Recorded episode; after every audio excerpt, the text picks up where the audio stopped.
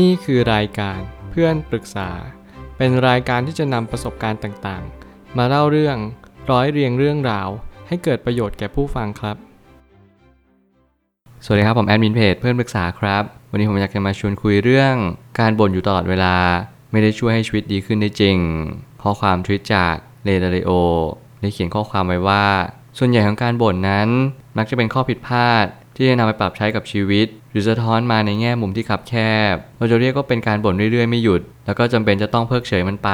แต่ถ้าเราสร้างการบ่นอย่างมีหลักการ มันจะนำไปสู่การค้นพบบางสิ่งเสมอ แล้วแน่นอนว่าข้อความชุดนี้มาย้ำเตือนในเราบางอย่าง สิ่งที่เลดาริโอได้เน้นย้ำก็คือ คุณไม่จำเป็นต้องบ่นทุกๆ เรื่อง การบ่นไม่เคยช่วยอะไร ผมเรียนรู้กับการบ่นมาเยอะมาก และก็นับครั้งไม่ถ้วนก็เพราะว่าแม่ผมเตือนผมเองว่า การที่เราจะบ่นอะไรสักอย่างหนึ่งเนี่ย เราจะต้องคิดให้ดีและถี่ถ้วนสักนิดหนึ่งว่า คนที่เขาฟังเราบ่นเนี่ยเขาชอบหรือเปล่าแน่นอนทุกคนไม่ชอบได้ยินกันที่ใครมาบ่นแต่ทุกคนก็กลับกลายเป็นคนบ่นเรื่องต่างๆเหล่านั้นด้วยตัวเอง นี่คือความเป็นจริงอย่างยิ่งที่เราจะต้องระลึกรู้อยู่เสมอว่า เราทุกคนควรจะมีสติเป็นของตัวเอง การบ่นไม่ได้เป็นเพียงทำให้เราขาดเสน่ห์แต่รังจะทำให้เราเนี่ยไม่พัฒนาตัวเองต่อไปอีกด้วย คุณต้องเรียนรู้ในเรื่องราวเหล่านี้ให้มากเข้าไว้ แล้วคุณก็จะเป็นคนที่มีประสิทธิภาพมากยิ่งขึ้น ผมเลยตั้งคำถามขึ้นมาว่า จงแยกแยะระหว่างการบ่นแบบเรื่อยๆ กับการบ่นที่นำไปซึ่งการพัฒนาอย่างแท้จริงสองสิ่งนี้แตกต่างอย่างสิ้นเชิง แล้วสองสิ่งนี้แหละนำไปซึ่งผลลัพธ์ที่แตกต่าง การบ่นไปเรื่อยๆ คือหมายความว่าเราบ่นแบบไปเรื่อยๆ ไม่มีวันหยุด ไม่มีวันพัก รวมถึงบ่นเล็กๆ น้อยๆบ่นแบบหยุมหยิมจุกจิก อย่างเช่นอาหารอันนี้ไม่อร่อยเลย ฉันไม่ชอบ แล้วเราก็ไม่คิดต่อว่าทำไมมันถึงไม่อร่อย และทำไมเราถึงไม่ชอบ ต่อมาเราก็รู้สึกว่าอากาศมันเริ่มเย็นลงเราก็บ่นว่าหนาวพออากาศร้อนเราก็บ่นว่าร้อน สิ่งเหล่านี้เราจะบ่นสลับกันไปเรื่อยๆ บางครั้งเจ้าตัวที่บ่นเองเนี่ยเขากลับบอกว่าเขาไม่ได้บ่นเขาก็แค่บอกเฉยๆนั่นก็จึงนำมาซึ่งการทะเลาะกันอยู่ตลอดเวลา ในความเป็นจริงแล้วการบ่นคือการบ่นและลักษณะของการบ่นก็คือการที่เราไม่รู้ว่าสิ่งที่เราทำอยู่ตอนนี้คืออะไร อย่างเช่น เราพูดสิ่งสิ่งหนึ่งที่เรารู้สึกไม่ดีมากกว่าสองครั้งขึ้นไป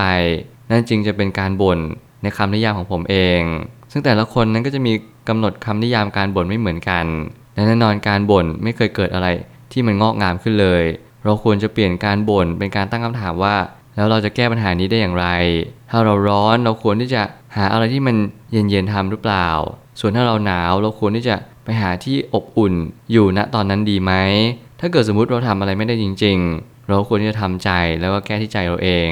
หากเราเป็นคนชอบบ่นหรือเป็นคนขี้บ่นเราอาจจะเป็นคนที่ทุกคนอาจจะเบื่อหน่ายอยู่เสมอ แล้วแน่นอนว่าการเป็นคนขี้บ่นไม่เคยสร้างเสน่ห์ให้กับใครได้จริง ๆ เราทุกคนควรจะเปลี่ยนตัวเอง โดยการสร้างเสน่ห์ให้ตัวเองเพิ่มมากยิ่งขึ้นด้วยการเป็นคนที่ใส่ใจรายละเอียดของคนอื่น มากกว่าใส่ใจความรู้สึกของตัวเอง ในความหมายที่ผมสื่อไม่ได้หมายความว่าให้เราเพิกเฉยความรู้สึกของตัวเองในทุกๆวัน เพียงแต่ว่าเราพอยต์ตัวเอง ในจุดที่คนอื่นเขาก็มีโอกาสที่จะรู้สึกคล้ายๆ กับเรา นี่แหละจึงเป็นเหตุผลว่าเราควรจะใส่ใจคนอื่นบ้างเมื่อไหร่ก็ตามที่เราใส่ใจคนอื่น เราจะรู้เลยว่าอารมณ์ในแต่ละวันที่มันซัดสายมาที่เราหรือจอนเข้ามาหาเราเนี่ยมันเป็นเรื่องเล็ก มันไม่ใช่เรื่องใหญ่มาก เพราะว่าความรู้สึกของตัวเอง มันเป็นความรู้สึกที่เข้ามาทุกๆวัน ไม่ว่าจะเป็นเบื่อเซ็งเหงา เศร้า หรืออะไรแบบนี้เป็นต้น มันเป็นอารมณ์ที่จอนเข้ามาอยู่แล้วทุกๆวัน ถ้าเกิดสมมติเราเปลี่ยนการที่เราบน่นเป็นการที่เราถามไทยละ เป็นการเปลี่ยนเรื่องคุย ถ้าเกิดสมมติเราสังเกตแบบนี้ไปเรื่อยเราจะรู้ว่าการบ่นเราจะลดลง แล้วความสุขของชีวิตเราก็จะเพิ่มมากขึ้น เพราะเรากำลังโฟกัสไปในอีกจุดหนึ่งที่มันสาคัญกว่า นั่นก็คือความรู้สึกมวลรวมในณโมเมนต์นั้น บางทีเราก็จำเป็นจะต้องรู้จักตัวเองให้มากยิ่งขึ้น ว่าเราเป็นคนที่ชอบคิดในแง่ใดกันแน่ แล้วสอบทานตัวเองอยู่เป็นประจำยังไงแล้วทุกคนก็ต้องรู้จักตัวเอง รู้ว่าเราเป็นคนบ่นแบบไหน รู้ว่าสิ่งที่เราบ่นเนี่ยมันมีมุมมองที่กว้างไกลหรือคับแคบ หน้าที่ของเราก็คือหยุดที่จะบ่นไปเรื่อยๆ หยุดที่จะพึมพำแล้วก็เหมือนว่าเออเราไม่ได้บ่นแบบคำพูดออกมา แต่เราก็ยังบ่นในใจอยู่ดี จริงๆ ถ้าเกิดสมมติเราอยากสร้างความแตกต่างให้กับชีวิต ให้เรามีความสุขมากยิ่งขึ้น เราจงสนใจในสิ่งที่ควรสนใจ และไม่ควรสนใจในสิ่งที่ไม่ควรสนใจเลย ยกตัวอย่างเช่น เราควรสนใจว่าความรู้สึกในวันนี้มันเกิดอะไรขึ้นมาบ้าง และเราจะแก้ไขอะไรได้บ้าง ส่วนสิ่งที่ไม่ควรสนใจเลยก็คือ ความรู้สึกที่เกิดขึ้นในทุกๆวัน ที่มันเกิดบ่อยครั้ง แล้วมันก็เป็นอารมณ์ที่ซ้ำไปซ้ำมา ซึ่งอารมณ์เหล่านี้มันเกิดขึ้นอยู่แล้ว ต่อให้เราไม่บ่นหรือต่อให้เราบ่นอารมณ์เหล่านี้ก็จะไม่หายไป สิ่งนี้แหละเป็นสิ่งที่ไม่ควรสนใจมากที่สุด ถ้าเพิกเฉยได้ก็เพิกเฉยเลยแต่ถ้าเป็นสัญญาณที่นานๆครั้งมาเตือนที อันนี้แหละเราต้องเงี่ยหูฟัง อาจจะเป็นสัญญาณเตือนให้เราปรับ mindset ปรับความคิดหรือปรับชีวิตให้ดียิ่งขึ้น ไม่พยายามเปลี่ยนแปลงความคิดคนอื่น หรือสิ่งที่เราควบคุมไม่ได้ลองสังเกตดูว่าหากเรายิ่งไปเปลี่ยนแปลงสิ่งอื่น มันจะทำให้เราดูแย่ลงแน่นอนว่าการบ่นเนี่ยมันก็จะนำมาซึ่งปัญหาที่ตามมามากมาย ไม่ว่าจะเป็นการที่เราไม่เคยพอใจกับอะไรสักอย่างหนึ่งเราจะติดการบน่น ติดการแนะนำวิจารณ์ ติชิน นินทา หรืออะไรก็ตามที่เรารู้สึกว่าเราสามารถพูดออกมา แล้วเรารู้สึกจันลงใจและก็สบายใจมากขึ้น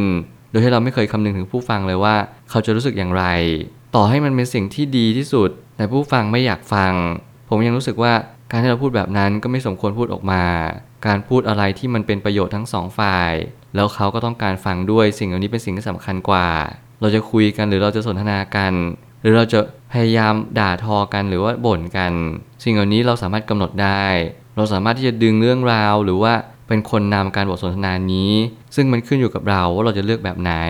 ถ้าคุณเลือกในการเป็นผู้นำบทสนทนาไม่ได้ คุณก็จงเป็นผู้ตามที่น่ารัก คุณจงรู้ว่าอะไรควรพูดออกไป หรืออะไรไม่ควรพูดออกไป สิ่งเหล่านี้อาจจะทำให้บรรยากาศ แล้วก็การพัฒนาของตัวเองเนี่ยดีมากยิ่งขึ้น เพราะเราจะได้เลือกฟังและเลือกพูด ในสิ่งที่มันต่อยอดกับชีวิตเราไปได้ สุดท้ายนี้ทั้งนี้การบ่นหรือการสะบดอาจจะเป็นสิ่งที่คนส่วนใหญ่มักจะเห็นภาพนี้อยู่บ่อยครั้ง แต่ถ้าเรามีสติ เราจะค้นพบว่ามันไม่ได้ช่วยให้ชีวิตดีขึ้นได้เลย ถ้าเราลองสอบทานตัวเองเรื่อยๆ เราก็รู้จักตัวเองดีพอ เรารู้ได้ว่าการบ่นในทุกๆ คน ไม่เคยทำให้ชีวิตของเราดีขึ้น ปัจจัยหลักเนี่ยที่ผมไม่อยากให้ทุกคนบ่นไม่ได้เพียงแต่ว่าเราจะสร้างบรรยากาศที่ไม่ได้น่าจะลงใจสักเท่าไหร่ แต่มันกลับกลายว่าถ้าเกิดสมมติเราบ่นบ่อยๆเนี่ยมันจะกลายเป็นนิสัยเราแล้วมันก็จะกลายว่าเราโฟกัสในจุดที่ไม่ควรโฟกัสเลย ผมเชื่อว่าโลกใบนี้มันมีอะไรหลาย ๆ อย่างที่เราต้องให้ความสนใจกับมัน ถ้าเรามองถ้าเราเข้าใจ และเราเรียนรู้ให้กับโลกใบนี้อย่างแท้จริงเราจะพบว่าโลกใบนี้ไม่ได้มืดมน ไม่ได้น่าเศร้าอย่างที่เราคิดเลย มันมีคำพูดหลายคำให้เราควรจะพูดออกมา แล้วมันก็มีความรู้สึกหลายอย่างให้เราควรจะเลือกสารมัน ผมเชื่อว่าความรู้สึกในแต่ละวันในทุกๆ วันเนี่ยมันไม่ได้เกิดขึ้นแบบเดียวซ้ำไปซ้ำมา มันเกิดขึ้นสลับกันไป เช่น ความสุขสลับกับความทุกข์ ความเหงาสลับกับการเติมเต็มหรืออิ่มใจ การกินข้าวก็จะมีอร่อยและไม่อร่อย แต่นั่นแหละเราควรที่จะเลือกสรรและก็เลือกพูดในจุดที่สามารถเสริมสร้างประโยชน์ให้กับผู้อื่นและตัวเองได้ อันนี้คือประเด็นหลัก แต่นั่นไม่ได้หมายความว่าเราไม่สามารถพูดในสิ่งที่แย่ได้ เพียงแต่ว่าถ้าเกิดสมมติเราพูดในสิ่งที่แย่ เราควรจะมีคำตอบว่ามันแย่เพราะอะไร ไม่อย่างนั้นมันก็จะกลายเป็นการบ่นไป ซึ่งทีนี้ถ้าเกิดสมมติเรามีสติเราจะค้นพบว่ามันคือสิ่งที่สำคัญมากที่สุดในชีวิต และคนส่วนใหญ่ก็เพิกเฉยกับมันมาตลอด เริ่มเปลี่ยนแปลงตั้งแต่วันนี้ เริ่มจะเรียนรู้ แล้วคุณก็จะเป็นคนที่มีประสิทธิภาพมากยิ่งขึ้น ผมเชื่อว่าทุกปัญหาย่อมมีทางออกเสมอ ขอบคุณครับ รวมถึงคุณสามารถแชร์ประสบการณ์ ผ่านทาง Facebook Twitter และ YouTube และอย่าลืมติด Hashtag เพื่อนปรึกษาหรือ f r ร e n d Talk ด้วยนะครับ